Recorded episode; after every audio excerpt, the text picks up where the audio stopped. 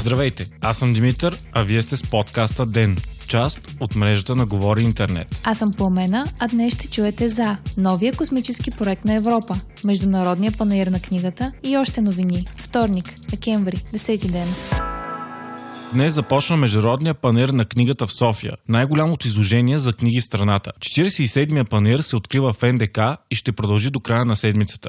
Културната програма включва над 70 литературни събития, дискусии, награди, срещи с известни български чужестранни писатели, премиери на нови книги и други. В изложението ще вземат участие 160 издателства, като много от тях ще продават книгите си с отстъпка, обикновено около 20-30%. Тази година основен международен акцент е френскоязичната литература. Штановете ще работят всеки ден до 15 декември от 10 до 20 часа.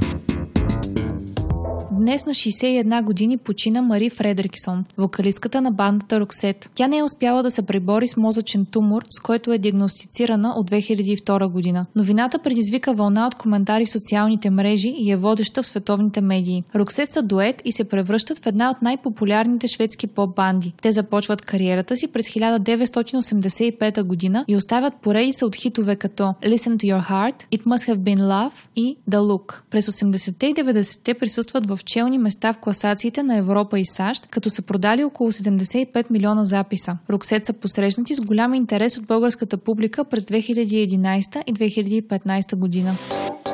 Известният британски артист Банкски изненада с ново провокативно произведение. Вчера, във видео, което той качи в YouTube и Instagram, се вижда как мъж на име Райан, който е облечен като бездомник, седи на пейка в скъп квартал в Бирмингам. Точно до него има тухлена стена, на която са нарисувани два елена, които сякаш дърпат пейката като шейна. Произведението се смята за остра критика към големия брой бездомни хора в Великобритания и неглижирането на техните проблеми. Като описание във видеото Банкски написа Бог да благослови Бирмингам. През 20 минути, когато снимахме Райан на тази пейка, минувачите му даваха топла напитка, две шоколадови блокчета и запалка, без той да е поискал каквото и да е било. Новата творба предизвика голям интерес и стотици хора са отишли да я видят на живо. Властите в Бирмингам пък са поели отговорност, че ще направят всичко възможно, за да запазят непокътнати графита и пейката колкото е възможно по-дълго време.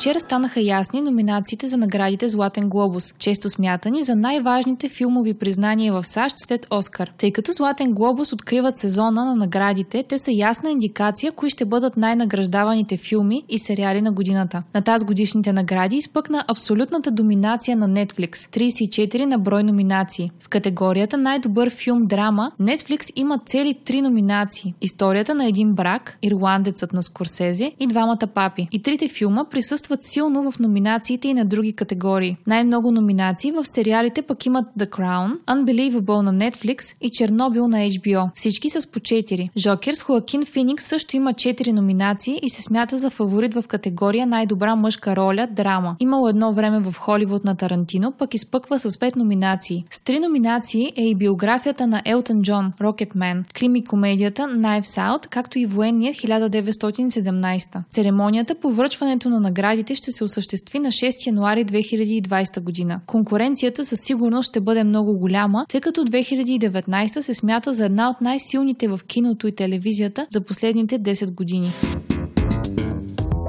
Европейската космическа агенция обяви първия в света проект за събиране на отпадъци в орбита около Земята, съобщава Вайс. Проектът ще стартира през 2025 година с специален апарат, събирач на Букук, наречен Clear Space One. Въпреки, че мисията се прави в партньорство и съфинансиране с Европейската агенция, Clear Space е и частен проект на швейцарска компания. Космическите отпадъци отдавна са огромен проблем. Човечеството е изстреляло хиляди сателити и апарати, които, щом приключат жизнения си цикъл, остават в орбита за винаги. През последните 60 години около Земята са се натрупали хиляди тонове букуци, включително стари части на ракети, над 3000 нефункциониращи спътници и около 750 хиляди по-малки фрагменти, някои получили се от сблъсъци между по-големи парчета букук. Фрагментите обикновено пътуват със скорост от над 20 000 км в час. Това поражда изключително големи опасения и проблеми при бъдещи космически мисии, изстрелване на нови сателити и астрономически наблюдения. Смята се, че след време орбита около Земята ще стане толкова задръстена от човешки отпадъци, че това може да попречи на космическата ни експанзия. Затова и проекти като Clear Space са от жизнена необходимост. Корабът ще олавя с специалните си крака бокуци и ще отклонява орбита им така, че те да изгорят безопасно в земната атмосфера. Първата цел за Clear Space One е парче бокук, наречено Веспа, което е оставено в орбита на около 800 км над Земята през 2013 година и тежи около 120 кг. Представете си колко опасно би било плаването в открито море, ако всички кораби, които някога са били изгубени в историята, все още се носят над водата, каза за проекта генералният директор на Европейската космическа агенция Ян Вьорнер. Това е настоящата ситуация в орбита и не може да бъде позволено тя да продължи, добавя той. Мисията ще струва около 120 милиона евро.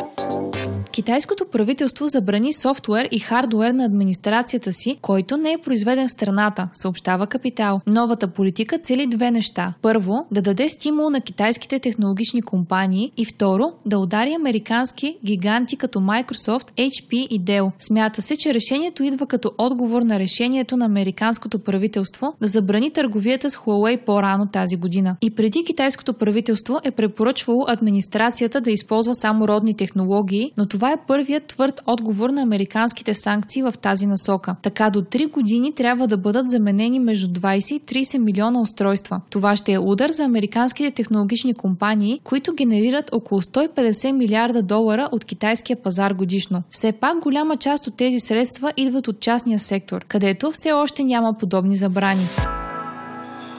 Вие слушахте подкаста Ден. Ден е част от мрежата на Говори Интернет. Водещи Пламена Крумова и Димитър Панайотов. Аудиомонтаж Антон Велев. Ако искате да не изпускате епизод на Ден, не забравяйте да се абонирате в Spotify, Google Podcast или да ни оцените в Apple iTunes.